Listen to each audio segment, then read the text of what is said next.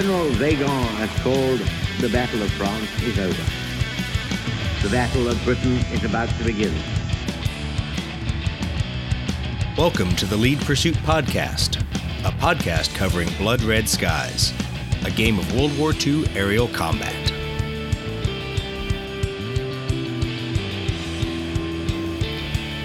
Welcome to episode 12 of the Lead Pursuit Podcast. Tonight's episode is a little bit different. It's not so formatted. We kind of ramble on, but that's okay. We'll be talking about tactics, we'll be talking about gameplay, we'll be talking about how you set up and how you hopefully win your games of Blood Red Skies. With that, I'll turn it over to the team, to Brett and to Mitch. Yes, we brought him back from the No Dice, No Glory podcast so that we can all talk tactics tonight for bombers, are bombers, parentheses, multi-engine aircraft susceptible to tailing? At this point, it says, under the special rules, state they are unaffected by tailing. However, this only applies to bombers until they've dropped their bombs. Then they act as multi-engine aircraft and ignore the special rules. Multi-engine aircraft can be tailed as a general rule, but when acting as laden bombers in the bomber escort scenario, they can't. Does that make sense? So we've played it both ways. And uh, you know, I, I guess my opinion as the bomber pilot in all of the scenarios may not be may not be worth it. Um, but we played it in one scenario where you could tail a bomber automatically, where you didn't have to knock him down with hits, uh, and that felt really unfair because you have zero maneuverability as one of these four engine bombers anyway. So if mm-hmm. a guy is directly behind you, you can't dodge. So um, because that's an interesting point when you look at it and you go, okay, if if you're a uh, if you're a multi-engine aircraft, when can you when can you dodge shots? And there's still some kind of disagreement uh, about that because theoretically, regardless of whether you're a bomber or not, if you have zero maneuverability, you have zero dice for maneuver mm-hmm. um, in a in a dodge um, from direct to head or direct to stern side, obviously you, are able to use your speed and and use that as your uh, as your dice. Um, but you know, it, it's kind of uh, I, I think when you look at a laden aircraft and you say, okay, am I going to? He's not going to be able to do anything anyway. Can I just immediately tail him and disadvantage him? I think that's a pretty heavy penalty. I don't yeah. know.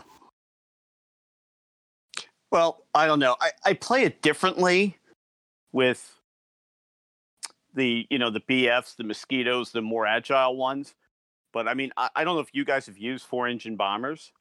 Yeah, yeah, we used our B twenty nine cards that we uh, that we came up with for our MiG Alley uh, scenarios. Now, while I was never in the Luftwaffe, I know that a rear attack was not the preferred attack on on B seventeens or B twenty fours. Exactly, because you're looking at tail gunner and ball gunner making your day pretty bad. You know, the one too is you're not you're not you're moving with the aircraft.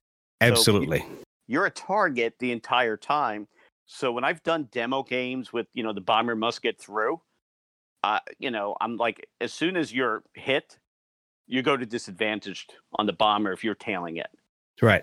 And a lot of it was you know, I made the audible, but doctrinally they used to use slash attacks, diving attacks, head on attacks till they threw all the machine guns up front.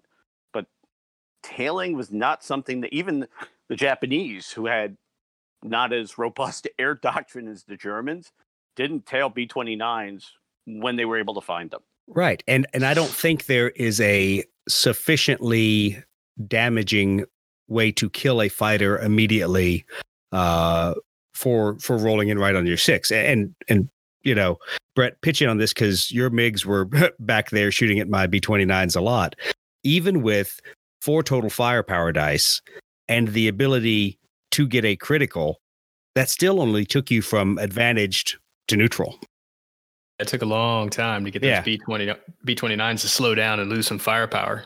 Yeah, and so so but I'm saying even when you were back there and I'm shooting at you, I I'm not able to take a fighter out. I'm able to rack up some boom chits, but I'm not able to get rid of that guy that's uh, that's sitting at my six o'clock pounding away. So it didn't it didn't feel so much like I could um, I could cause him to to get shot down, which was kind of a weird uh, loop because the the reason it worked out for us was because we're flying jets versus four engine bombers.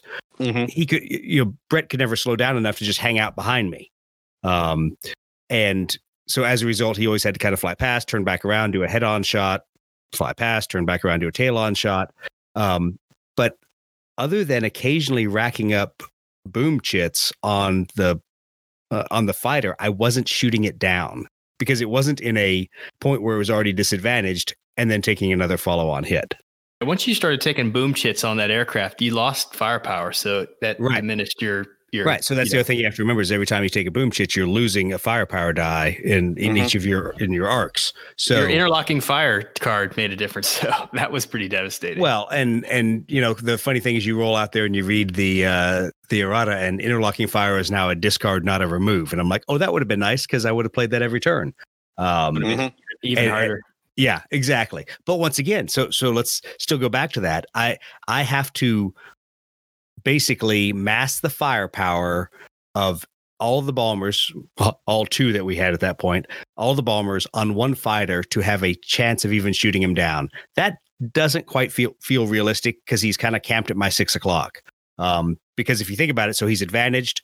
Bomber number one shoots at him uh, and is able to knock him to neutral and then bomber number two shoots at him, knocking him to disadvantaged. And the only luck we have there is because there's other jets to keep him from regaining advantage. At some point, he flies out in front of the bombers and they take their standard shot at him. Um, well, well, you know, we know Andy Chambers listens to the show. um, and, and that's something. It was easy for me to call an audible on the four engine bombers because I feel that it's missing from the rules.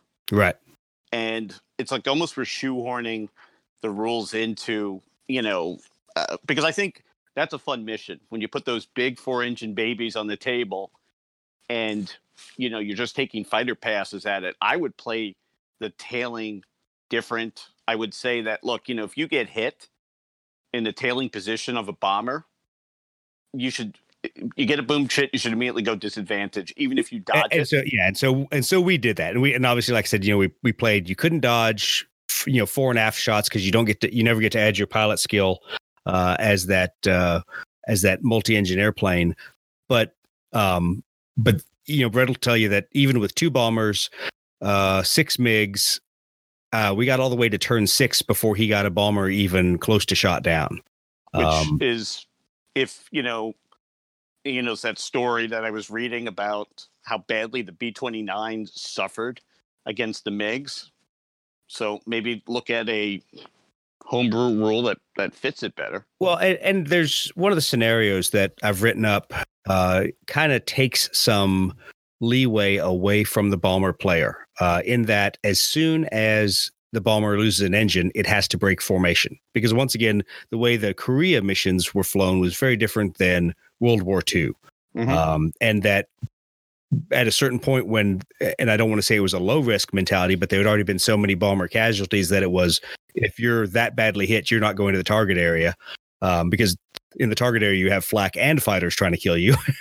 yeah. So, so uh, the way we were opting to play it was that the victory conditions really is what drove um, y- your success rather than having to kill all the bombers, which is the way the victory conditions are currently in that bomber scenario. So what we said is if if bombers don't to, exit, half or more, right? Yeah. Well, uh, so no. So um, for the let me let me make sure I read this one right. So let me flip back to the bomber escort scenario. Um, so victory, half or more of the bombers exit the opposite table edge is how it was written, which then it changes because they changed that to be a six turn game. So it's no longer exiting the the other table edge. Um, at that point, then the uh, the let me read it right here. The special rules. It basically, if half or more of the bombers survive with bombs still on board by turn six, or right, at the right, end of right. turn six. I so remember I just we had two bombers. I just had to shoot down one before we got to six. That's what I remember. Yeah, but but to me it's a it's a real important distinction because um, if you if you force the bombers to break off, you don't end up in the situation where you're continually throwing fighters at a bomber who may do like I was doing, hit a cloud and suddenly climb up, and now he's back to neutral. Um, so it, it, you know, I think there's there's a point to be said in there that if you can at least reward the fighter player for getting a bomber to lose an engine, it peeling off at least in a Korea scenario, uh, and then you you kind of start trying to strip the other ones down. And the real victory is can you get anything off the far end? Not necessarily half, but do you get anything to the target area? All right, but, right. But like but like you said, Mitch, you know, it's I think people are sometimes afraid to house rule those kind of things, which quite frankly ought to be house ruled. Yeah. I mean, you have such an active community and I love playing with the big. I have a Lanc and a B 17 and I want to get a B 29 um, especially for Korea. It, you know, house rules work work great. Um, Andy Chambers and the guys from Warlord are not going to come to your house and take your toys away. exactly. well, maybe they would. John Russell. John, John Russell. John, John will show up and take our cool painted bombers. That'd be kind of neat if he did that. I wonder if there's some uh, some uh, relevance to like a critical dodge mechanic uh, for the bombers. Yeah, where they have to it they have to have a critical dodge, you know, two successes on a roll or so. You know, I don't remember what the dice, how many dice you'd be rolling, but uh, if uh, you know, we're talking about how would you how would you change it to make it uh, you make them go down faster in lieu of like an automatic, you know, instead of doing automatic tailing or changing tailing mechanics for laden bombers, change the change the dodge. Well, they don't dodge anyway, right? It's they don't they right. don't do a dodge. Well, yeah, they, geez. they can't they can dodge if it's a deflection shot. So that's that was kind of the thing to remember is that they at least get their speed. They don't get pilot skill, but they can they can dodge with speed. What was uh, what was the mechanic that was negating heavy hitter? Was it the uh, deflection shot mechanic that was uh, making heavy hitter not relevant? I remember thinking that when we were playing, like I had I had heavy hitter, but it didn't matter on a bunch of shots on the uh, on the bombers. I don't remember how. I'm trying to remember as well because it was uh, had to do with critical hits, but I, I don't remember if there was anything. There's nothing specific in there that would that would take away your ability to uh, to get critical hits. Right, because with a critical hit, you need two. Oh no, I know what it was. It, it, it was because we were shooting fore and aft because it it didn't matter if you got a critical hit you know, who cares? You're not taking away any dodge dice because I already have zero. Oh, that's right. That's dice. right. Yeah, zero dodge dice. That's right. That's right. So yeah, basically made that be ineffectual. It'd be neat if you could have, you know, because I'm thinking back. Remember we watched that RAF video? It was a training video on how they how to how attack B twenty nine. B twenty nine.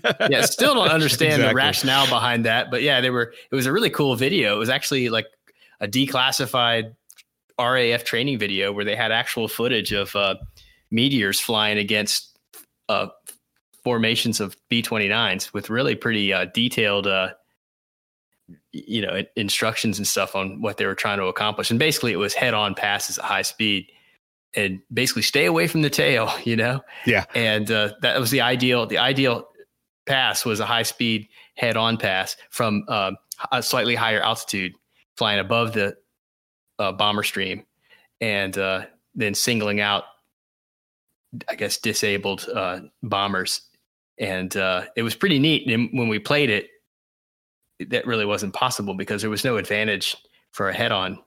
And uh, I ended up being behind the aircraft all the time because I'd have to turn back and, you know, turn around because the jets are so fast.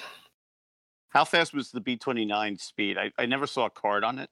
Uh, move seven. And then so it became moves. I think it, I've got it right here uh, either move seven or move eight, then followed by you know losing one for for being a bomber. So let me look at my card. I should know. I should know it by heart. I only played it like for an entire two and a half days. Uh, so it was uh, maneuver zero, speed seven, three hundred and fifty-four mm. miles an hour. And how many? Um, so its firepower was uh, so it was basically a 360 with firepower two and a rear of plus two. So you had negative, you know, zero base firepower, turret 360 in rear plus two. So so four in the rear is not insignificant, um, because that that once again does give you a chance to get a critical hit, making something hard for that uh, fighter to dodge. But even if he doesn't dodge, all he does is go down an advantage level. He doesn't become a smoking hole because he because he isn't shooting you as disadvantaged. You know, I guess is where it comes down to. Well, that, that firepower goes away quick once they start taking boom chits. It's Yeah, not exactly. four so dice all, anymore. all of a sudden, when I've taken two two boom chits, I have just basically two firepower. I'll tell you, So- I I I think uh, playing around with the rules and playtesting may uh, may Yeah, be I- a good I, thi- idea. I think there, and you know, it's it's kind of something I think I've seen looking through most of the posts in the Ready Room is that there's a lot of people playing fighters, and there's a few people playing twin engine bombers, but other than people buying and painting them, I have not seen. I think I've only seen one game with B-17s out there. So I'd be really curious to kind of get the pulse of the community uh, on uh, on what they feel their experience is with you know heavy bombers, medium and heavy bombers out there. Um, so out there, anyone who's actually played these a bunch of times, uh, let us know what you think because I think there's probably uh, some tweaks that that could be made. You know, once again, like we said, to to make things a little deadlier in the rear arc. Uh, and to force the the fighters to do more slashing attacks and, and things that might uh, might match up more with what what actually happened out there. Well, that that Yeah. mission, that escort mission, was not easy though from a MiG standpoint. I mean, it was uh, just to reiterate, we were MiGs versus B 29s, six MiGs, and you had. How, did you have four? Had four Sabres? uh, sabers. Had two in close. Actually, sorry, I had six sabers. I had six sabers with two in close escort and four in high cover that couldn't come in. Uh, and once again, that that rule has changed a little as well uh, between how it reads in the book because it used to be that they couldn't show up until the first boom chit had been awarded, uh, and then they basically changed it and said no, let the high cover come in at the end of turn one uh, or after the first turn, which is probably a little bit early for a jet because I'll get right across the board, but it kind of makes sense for uh, for a high cover uh, with the slower airplanes. It was not easy though. My my recollection of that uh, third mission we did is it was everything I could do to get that bomber knocked down, and and uh, on turn six we were I was one dice away from making from pulling it off, but it was super fun, but certainly still a big challenge. You know when you consider the the escorts, and of course we're talking jets, so like like Doug said, they got across the board super fast and knocked me down, and that kind of thing. But uh, I You put all of my Jets, right? yeah, it was fun. In fact, I keep thinking it's going to make me better at playing uh, my 110s specifically. I think uh, some of the mechanics with that, you know, losing, not being able to climb for advantage has helped me probably assess, re, you know, maybe be a little better how I should play my otherwise disadvantaged, or I shouldn't say disadvantaged because that has different meanings, right, in this game, but my, my uh, not so great BF 110s, not so maneuverable. Yeah, well, and I think a lot of it does transfer because uh, you you learn to start thinking about what you're going to do to regain advantage rather than assuming you're going to regain advantage. Kind of like you do uh, when you're out there with regular single engine fighters and have the ability to, you know, do what you want, not have the jet card counteracting uh, any of your uh, climb for advantage uh, or or any of those other maneuvers. Okay, so let's change over real quick. Take a break and uh, we'll talk a little bit about game setup and about the different about um, the different board setups and the different uh, ways of looking at the game and how that's changed a little bit from what's in the box to what's kind of now the way to to set up the game.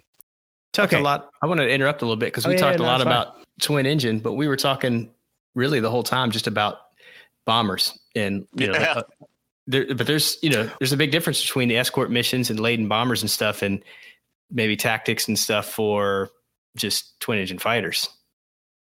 Correct. So uh, let's then jump to that one. and Let's talk about agile aircraft uh, because once again, there's a couple different cards that'll be out there. So let me reach over to my box of cards. Uh, found and that obviously- really really confusing the first time we played. You know, it was not intuitive. Really, it was like, wait, what? They unless they're agile, they do what? They can't what? well yeah and so so it's it all depends i think on whether you're looking at you know the the kind of multi-engine cards you started the game with uh, or the kind that you get as you start buying more airplanes uh, like the bf 110 the mosquito and things like that. Because those kind of aircraft the the twin engine fighters uh, will have the agile trait. And the agile trait helps nullify some of the the bad deals of being a twin engine uh, bomber out there. So so like if you go out there and you're looking at a uh, Dornier 1.7, um, has all these standard multi-engine traits, but it doesn't have agile. So while it can't be outmaneuvered, it also can't outmaneuver somebody because it Right. doesn't have the agile trait. So that's It's just a bullet catcher. yeah, exactly. Um, and you know, the other part about it is if you don't have the agile trait, we as we alluded to talking about the B twenty nines, uh, you don't get to add your pilot skill. So basically, it says if you're a regular multi-engine airplane, not agile, um, you just get your maneuver value or your speed value, whatever you're dodging or, or making. You know, um, you know, any attempt to to break that, you know, that uh, firing solution there. So whether it's speed plus pilot skill, maneuver plus pilot skill. Now a lot of the multi engines have a maneuver of zero until you get to the fighters where you have a maneuver of one. So um, it's or two sometimes. So it starts uh, kind of ratcheting up there a little bit. You know, and I always, and I'll, I'll talk about the mosquito a little bit. That is such a fast, agile plane, but it doesn't play that way in the game. Okay, I, I I own a bunch of them. I haven't played them yet. I don't even have them painted yet. They're, I'm working on that. Doug, do you have P thirty eights or twin Mustangs yet? I know you Uh, have a I card for. got, I got twin Mustangs, uh, and I've been working on those. Um, and and that's that's a whole nother interesting discussion about multi-engine when we come to the twin Mustang. But but uh, Mitch, what's what's kind of your experience with the Mosquito? Because looking at it, I mean, it's it's multi-engine, agile. They originally gave it deep pockets. They changed that. It has heavy it- hitter. Right, Or- right. Um, it- you know, I I couldn't find a lot of accounts of the mosquito in air-to-air combat. They just didn't use it for that. But you know, when you read accounts, they always felt that it could hold its own. So, it, you know, you just wonder how it would do um, dogfighting. It was just so maneuverable. It, the thing is, it could not take a hit. Well, and when you look at the stats, uh, and if we just uh, let me find my Mark IV because I pulled up the Mark II card there. Uh, but uh, there you go. There's my fours. Um, so if you look at the Mosquito, uh, sorry, Mark sixes, if I get my numbers right here, uh, the fighter bomber variant, you know, it's agile. Like I said, heavy hitter and great climb have been added. It's a three two eight airplane. Um, so that's a pretty good fighter, and and multi engine airplanes aren't going to have a whole lot of disadvantages as long as they have agile. Um, Right. I mean, it's it's basically going to be able to uh, absorb more boom chits. Um, it's going to you know slowly start losing speed, but once again, it's you're shooting down two airplanes at that sense, so it's it's kind of uh, has to lose some kind of ability. Um, but I- don't think, other than the fact that a mosquito that is getting tailed can't do anything about it because it's only forward firepower. Well, because that was how it was designed. Right. But it is it is a three with heavy hitter, so that will tend to ruin some people's day um, when it when it acts like a regular fighter. I don't know. I never met a mosquito pilot, but if I had a mosquito and I there was even a chance of me getting tailed, I, I can outclimb any plane in World War II pretty much. Yeah. Well, exactly. And so that's um that's one of the interesting compressions as you know Andy's talked about stat compression and ability compression that that's simulated by Great Climb, but Great Climb doesn't really help you in a bad situation. It helps you either preempt one, it helps you um you know get get from a really terrible situation to a moderately bad situation but if you're getting tailed, it still doesn't get that dude away from you. Yeah. so so it's it's one of those interesting um kind of kind of tactics fallouts of compressing the realism of the game, which is fine because I personally don't want to be tracking energy levels and climb rates and and all those kind of things. Um, but you just have to realize that the mosquito has to resort to more conventional tactics in managing its arcs to be able to throw somebody out of the um out of, out of its tail arc. hmm How do how do we manage that? Uh, when I had the 110s against the Spitfires, once I got tailed, it, it was just time until it was dead because there's no way to escape that. So that's an interesting part of the rules that I wanted to bring up because it's not well described. So we kind of house ruled that one and we kind of house ruled it in the favor of the defender. Uh, Mitch, because if you uh, we if you guys have had this situation where you're tailing an aircraft and you're directly behind him, so if he Mhm. turns 45 uh, at his next move, the best he can do is put the seam of his two arcs on you as the fighter. And Right. generally, there's nothing you can do without burning advantage and doing some kind of turn away, you know, whatever kind of maneuver. Um, so the best he can do is is shift that uh, 45 degrees. What Brett and I house ruled is that whenever you're on a seam of an arc, you take the most disadva- disadvantageous arc to you. And I realize that it leaves a lot of interpretation. But once again, that means if you're on the seam and you're attacking a bomber and he's shooting at you, then he gets his rear firepower.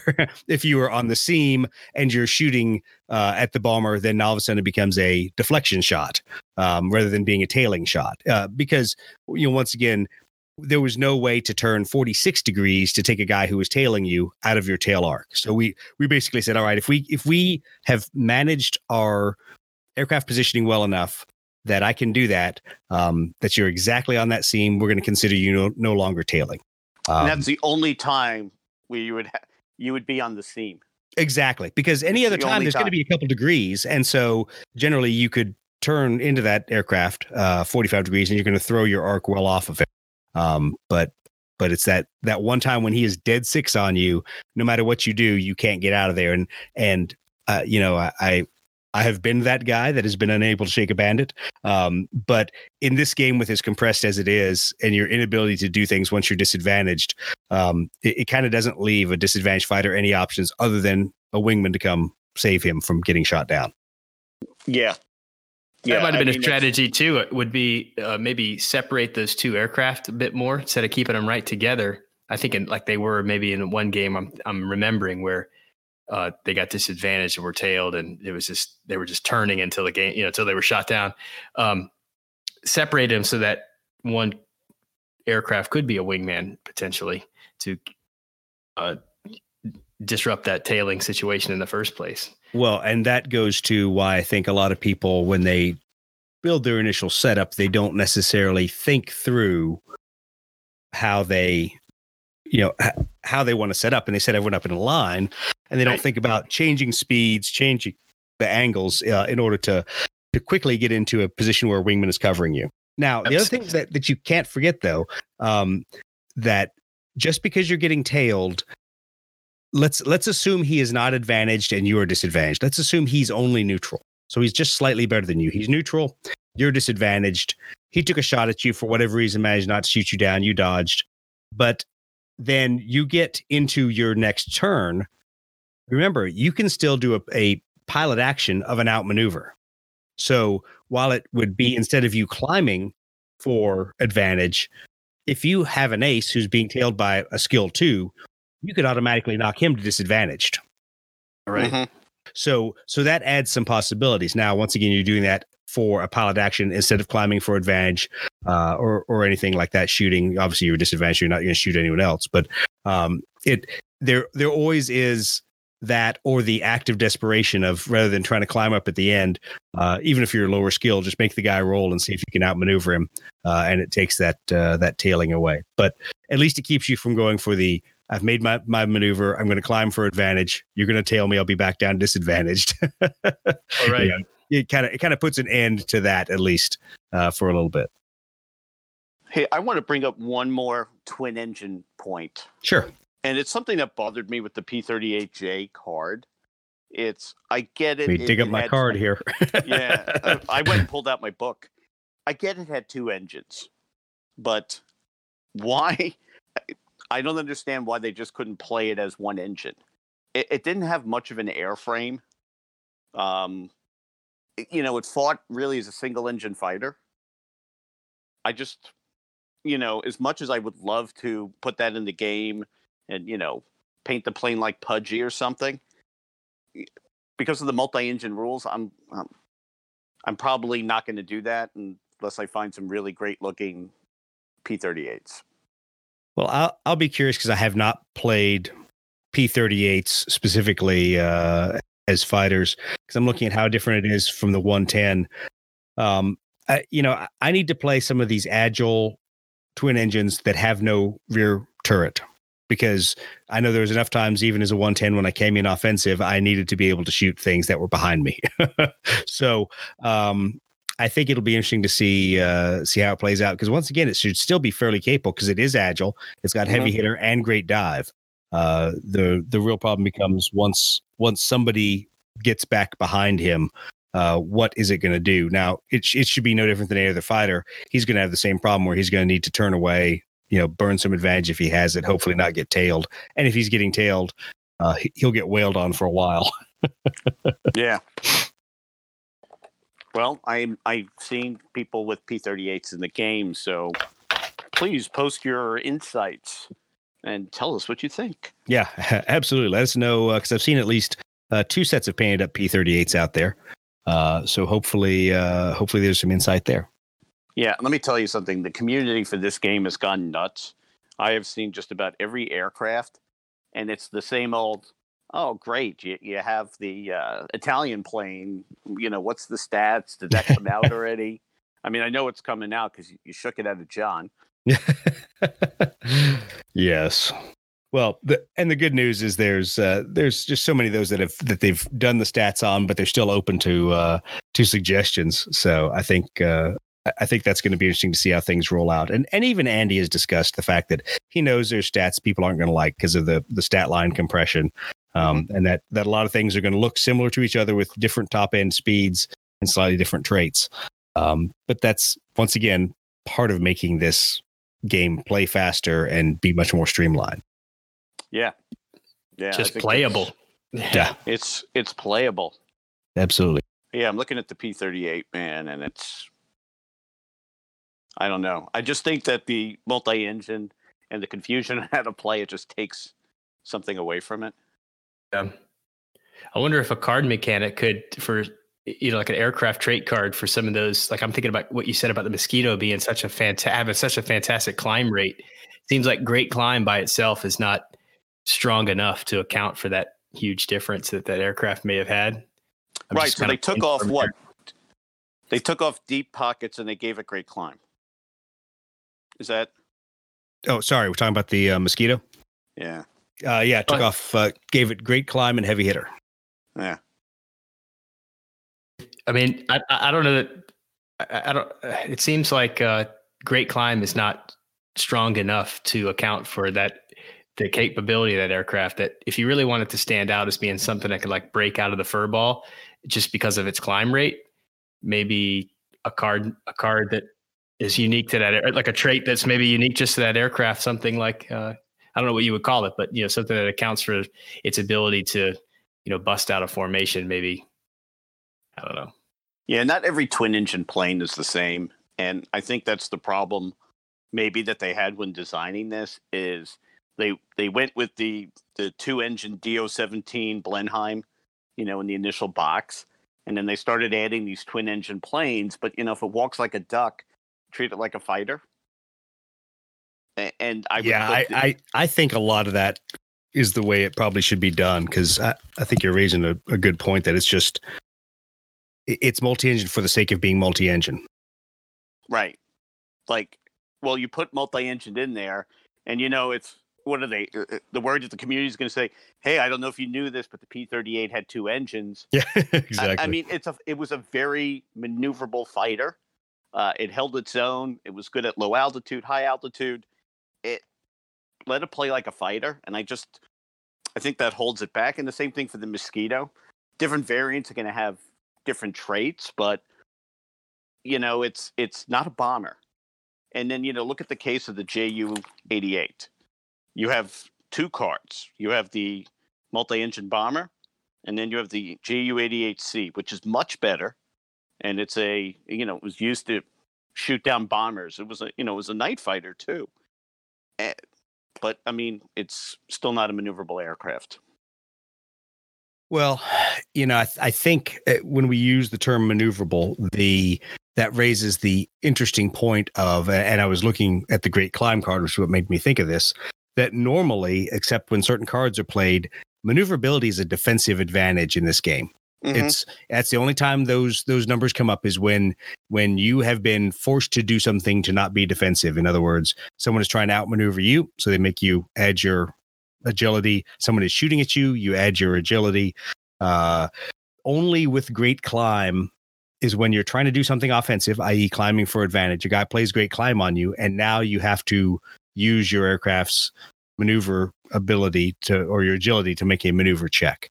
So um, it it it's kind of a a I, I don't want to say it's a gap, but it's a it's a point that sometimes maneuverability is is very weighted towards the defensive capability rather than being able to have a highly maneuverable aircraft that either exits the fight as we talked about or is able to um, to rapidly take advantage of another airplane. Um, it's it's only seen as someone having less maneuverability rather than more maneuver. And you, you bring up something that I noticed a long time ago. Well, it's you look at maneuverability and great climb. The other one is tight turn. Right. But tight turn is scattered all over from maneuverability two aircraft to maneuverability three. Uh, it's almost like it's not it's not uniform. So tight turn is a is a fascinating card because obviously starting to play as the the RAF, uh, tight turn was in my uh, hip pocket there all the time for my Spitfires, uh, and the if you don't sit there and play out what tight turn does after multiple uh, iterations, um, you know, people may may not appreciate uh, how it it kind of balances itself out. So uh, for those who haven't played it, obviously, uh, plane makes its normal 45 degree turn at any point in the movement, not just at the end. And where I think a lot of people use it is right at the very beginning. So uh, you play tight turn that allows you to immediately take a 45 degree turn right off the bat, uh, usually to threaten another airplane. Right. Fast, Some- fast some roll. kind of- I think there's a Yeah. called. I think that does that Well, where it's just at the first of the turn. I And, think and it's called that's fast I think it's roll. rapid. That's rapid roll. I think. Rapid roll. Uh, Rapid roll. yep. Yeah. and so so generally that's where people try to try to use that card because occasionally you can move forward and then take the 45 and and now be in a tailing shot or in a tail arc shot probably not a true tailing shot uh, to point at the guy.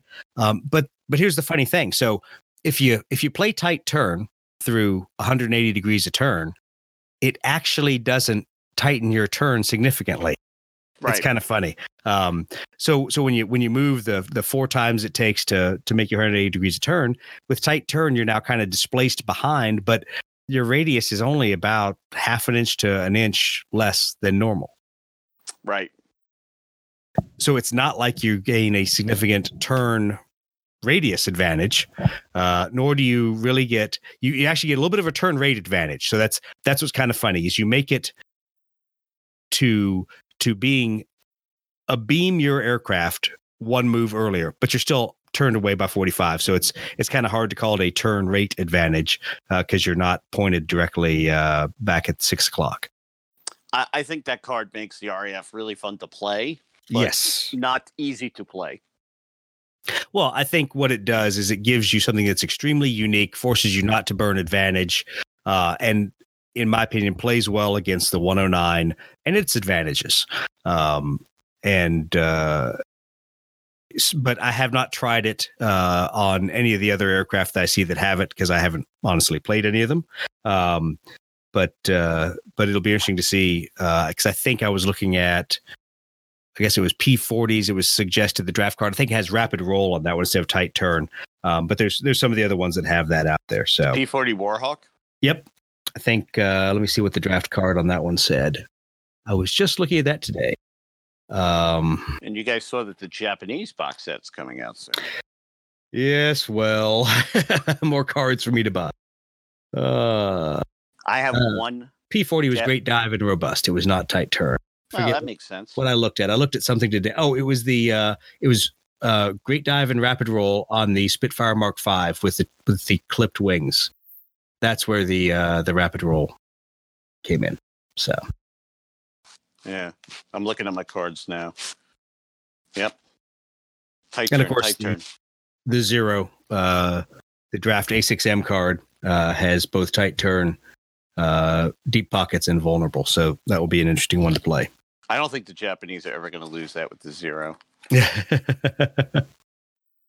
You know, you design one bad airplane, you're screwed for life. yeah. Has to be classified as vulnerable. Yeah. but yeah, I it's it's just interesting. It's you know just going through some of these things and hearing other people play with them. It's uh, you know there's so much more to this game than I think people realize. Maybe I that's think why that's- we play it. Yeah, I, I think that's part of the the problem is if you if you don't break out of um, the basic aircraft, if you you know don't quickly go out and try some other things with either multi engines like 110s, uh, mosquitoes, some of the other aircraft, you, you miss a little bit of that. And also, if you if you kind of keep playing the same scenarios that are in in the book, I think you get lulled into a false sense of balance. And we Mhm. kind of we saw it in a discussion that was had about you know what's the right point values for for Mig Alley, and people said was it 600 points, was it 750? I saw Um, that. Yeah, and, and I think Brett and I kind of our opinion is it's not a points thing playing Mig Alley because the aircraft I don't think right now at least are e- equitably pointed uh, because Rough Ride is such a pain in the ass for the MiG 15 player, right, Brett? It is. It is, yeah. You have to be prepared for some asymmetry in these missions, that's for sure. Yeah. And so to do that, I, I have no problem flying 4v6 uh, with the Sabres. The point values don't support that at all. Um, looking at the cards doesn't support that. But to me, just seeing how the dice have have laid down on Rough Ride, um, it- it's been 50% of the time. You know, he Brett really needed to get that shot in or have use that uh, that pilot uh, action, and it didn't happen. Uh, so I, I think it's um, I think it's a, a very useful simulation. Um, but what I think it means is people need to think maybe we don't go points value wise. Maybe we try to try to simulate some of the tactics. Uh, and as I've talked about, you know, force force the MIGs to leave two of their guys in high cover. Mhm. You know, only only bring four on the table at the beginning, but there's two more MIGs just waiting in the in the wings there to uh, to jump in and uh, and ruin your day. Um, which which gives you time to you know have to make some tactical decisions about how you're going to how how is the mig player are you going to burn your advantage are you really going to try to tie it up or are you going to flow through let high cover drop in on turn two uh, and try to ruin the rest of the fighter's day Yeah. Like what you said about playing, you know, not only different aircraft, but you know, maybe uh, missions with multiple squadrons or at least multiple elements that are coming in at different times with multiple deployment options. You know, you got a an element that's coming into high cover at a later point in the game. You know, I think those are all elements that uh, you know, factors of the games that made them a lot more exciting and fun for us when we were really playing for like two days straight. well and i think they are and so that really leads me into kind of my my first big tactics point to people is most of the players out there i get a feeling think of the board edge and i know we kind of were this way in our first you know five games or so. They think about the board edge as a hard wall. They don't think about how they can exploit the board edge or what happens when they cross the board edge because it varies with scenario. And and quite frankly if you're playing a pickup game with your buddy um, i think it's something you you really ought to make sure that you're clear on uh, because there's times that it can be of great advantage and there can times it's a line of death uh, as uh, Brett saw in, in the escort battle, um, as the attacking fighters, you don't want to fly off the board. It's it's going to make your life difficult because you know it, in that mission, leaving the battle area, um, you have to basically pass a uh, uh, a maneuver check to re-enter the following turn. So it means you know there's an opportunity that you might not come back, and then if you do come back, uh, you know you, you at least come back in from that board edge. But not every game plays that way. Because when you take a look when you go look at like bounced leaving the game uh, leaving the table area it's permanent uh, for that yep. one. Yeah you're, you're done. You fly off the board it's over. Uh, looking at fighter sweep it's different. You come back in high cover. So to me that's a that's a great advantage uh, on that one is that that allows you to intentionally say i want to get out of this fight i'm going to remove myself climb up to high cover and then i can come back in at a time that is appropriate to me because high cover doesn't have to come back in immediately. You can hang out up there for two turns, three turns, whatever, you know, floats your boat. Um, I, I think those that tactical nuance gets lost on a lot of people because they just go, well, they don't care about leaving the board edge till they're forced to leave the board edge by a maneuver. And they look over at the rules and go, well, what do I do now? that that should be in your game plan from the beginning. I'm I'm trying to see if that if if the board edge was talked about at all in the Q and A. I don't know. I did not see any comments about Yeah, it. So so I didn't there. see any clarification. And uh, to be honest, as we've started drafting some of our uh, homebrew scenarios, I'm being very specific about which of the scenario board edge rules I I use. Um, Could be different each them, mission, right? Yeah, exactly. Yeah. Some of them are purposefully. You know, some of them, like in the uh, in the checkerboards mission, uh, where you're flying you know F4Us trying to dodge MiG 15s, uh, it's permanent removal. You fly off the board edge. That's good for you as an F4 player. That's bad for you as a MiG 15 player. right. You know, it's it's one of those things of manage your energy, manage your maneuver.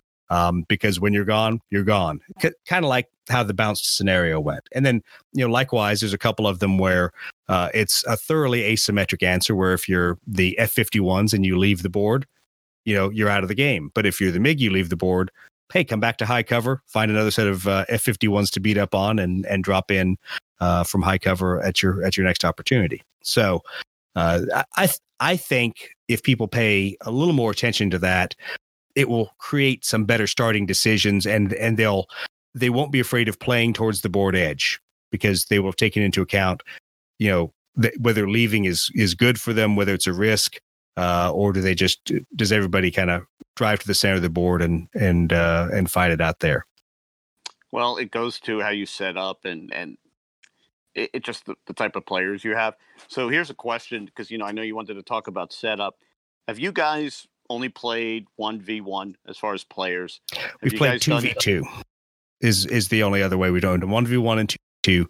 Um, and, and it's been it's been interesting some tweaks that we found based on that. Yeah, I noticed that too with the with the two v twos because it's the best way to demo a game with a lot of people. Right. Um, but it's how you start and how you set up and talking tactics with your partner is so important. Uh, as far as covering high cover, I, eh, I just I find it very interesting. And the other thing is I can get more people to sit down and play the game and pick it up. Right. Well, eh, you know, Brett, we played a number of 2v2s. What did you see for for not just tactics, but kind of keeping the game going and not getting bogged down? What what were some of the things that that we kind of had to keep in people's minds? Well, I we had some of those 2v2s. It was their first game, so you know we had the cheat sheet out for just the sequence of pilot action and everything. Yeah, yeah. That was, that's what I always remember. So there there was a lot of when you when you double the number of players, you double the number of opportunities to accidentally move out of order because because somebody's in the middle of an engagement, they moved their advantage four, and the neutral four right next to him. You're like, I want to move that guy. Nope, not his turn. It's the advantage right, three across the board. I think we kind of separated the table too, so that even though we were two v two, it well, I think the games ended up going on ended up separating themselves that way because because we didn't we didn't deploy that far apart. Um, but it was obvious that everybody was kind of on slightly different game plans. Uh, and then in the last game that we played, um, I, I, was totally in high cover because I remember on that one, I think it was you were playing um, the 109s. I seem to remember. Uh, and I know we had uh, we had a couple other aircraft out there, and, and you know, my whole game was spend three turns moving up and down the board edge uh, until somebody made the mistake of turning tail on within six inches. Uh, and then I dove out of high cover and proceeded to punish them for that.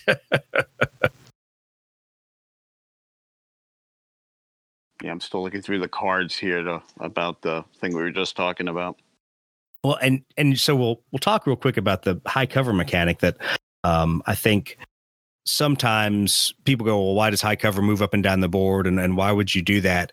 Um, to me, it is it is that it is as much of a wingman as your wingman on the board. Now, he's not going to stop you from being tailed, but what's going to happen is if you find yourself out there uh, where the rest of the fight is starting to mass on you, just kind of draw everything over to where your high cover is. And I know it worked out well for uh, for Brett and I uh, in that uh, the guys that were chasing down the ME 109s kind of drifted over there, turned tail onto my marker, um, not being uh, you know really cognizant of what was going to happen, and you know some ME 110s uh, popped out of high cover. But the the fact is, even if if I hadn't maneuvered them on the board, they should have honored that marker. They should have said, "Well, I may not want to chase this 109 because that's going to make me turn tail on. Let me." You know, take a 45 degree turn the other way, and at least uh, not give the high cover a chance to come on the board and and uh, take a tail on shot. Let's take a quick break, and when we come back, we'll talk about initial setups.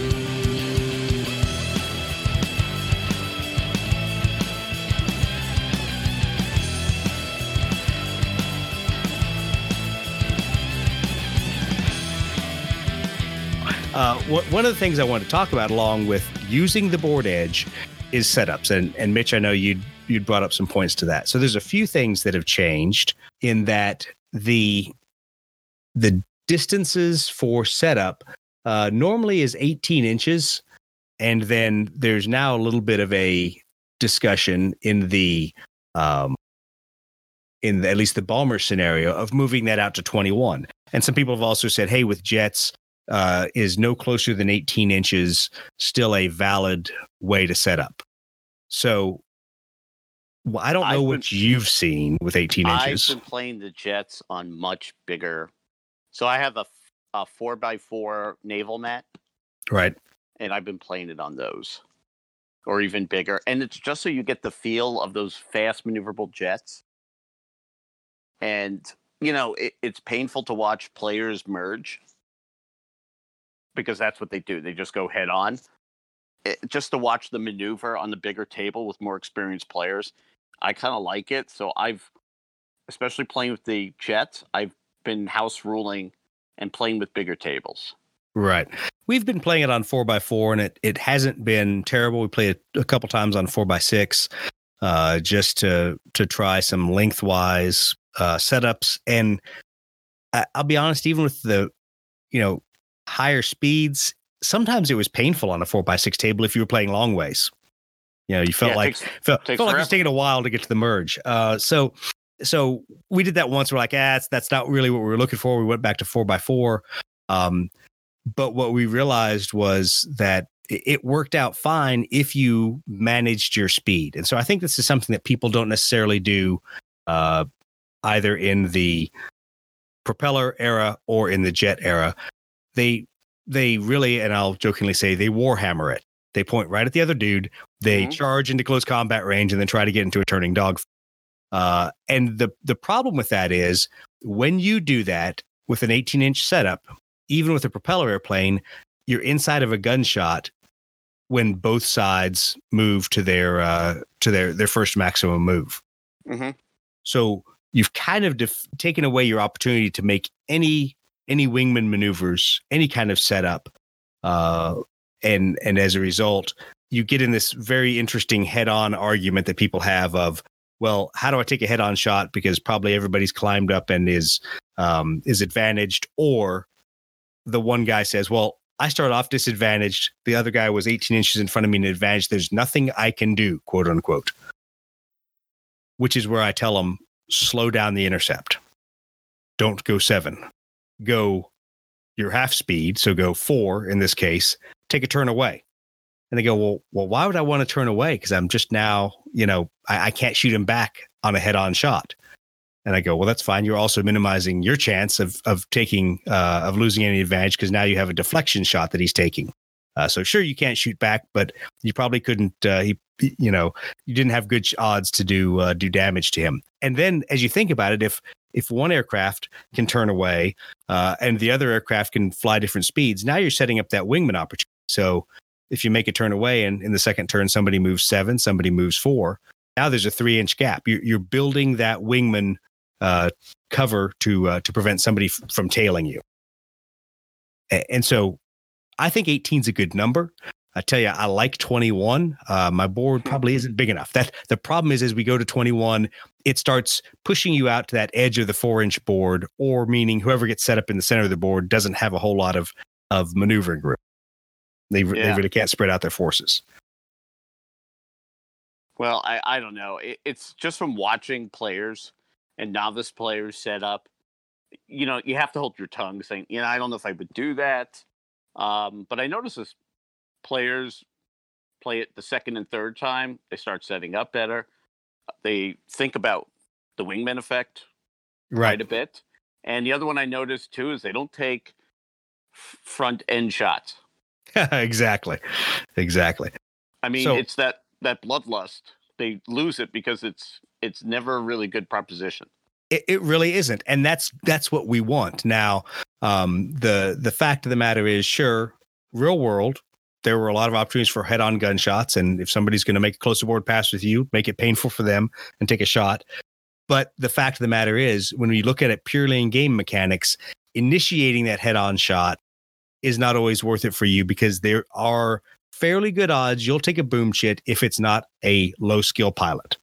Um, Right. Or or the dice aren't against him. If he's a if he's a three or a two um, with anything over firepower one, um, the odds, or sorry, three or two with anything firepower one, um, the odds are probably not in his favor. But as soon as you start putting a head-on shot against a you know a skill four, skill five, firepower two, or firepower three, uh, you're taking a boom chit, and you could be taking a critical hit and losing an advantage level. So, Yeah, be I- what you wish for. But I mean, look, you line up any two gamers face to face, they want to take the shot.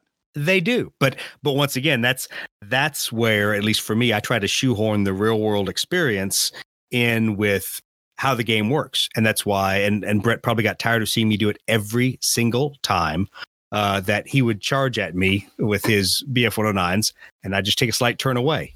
And Brett's like, "What are you doing?"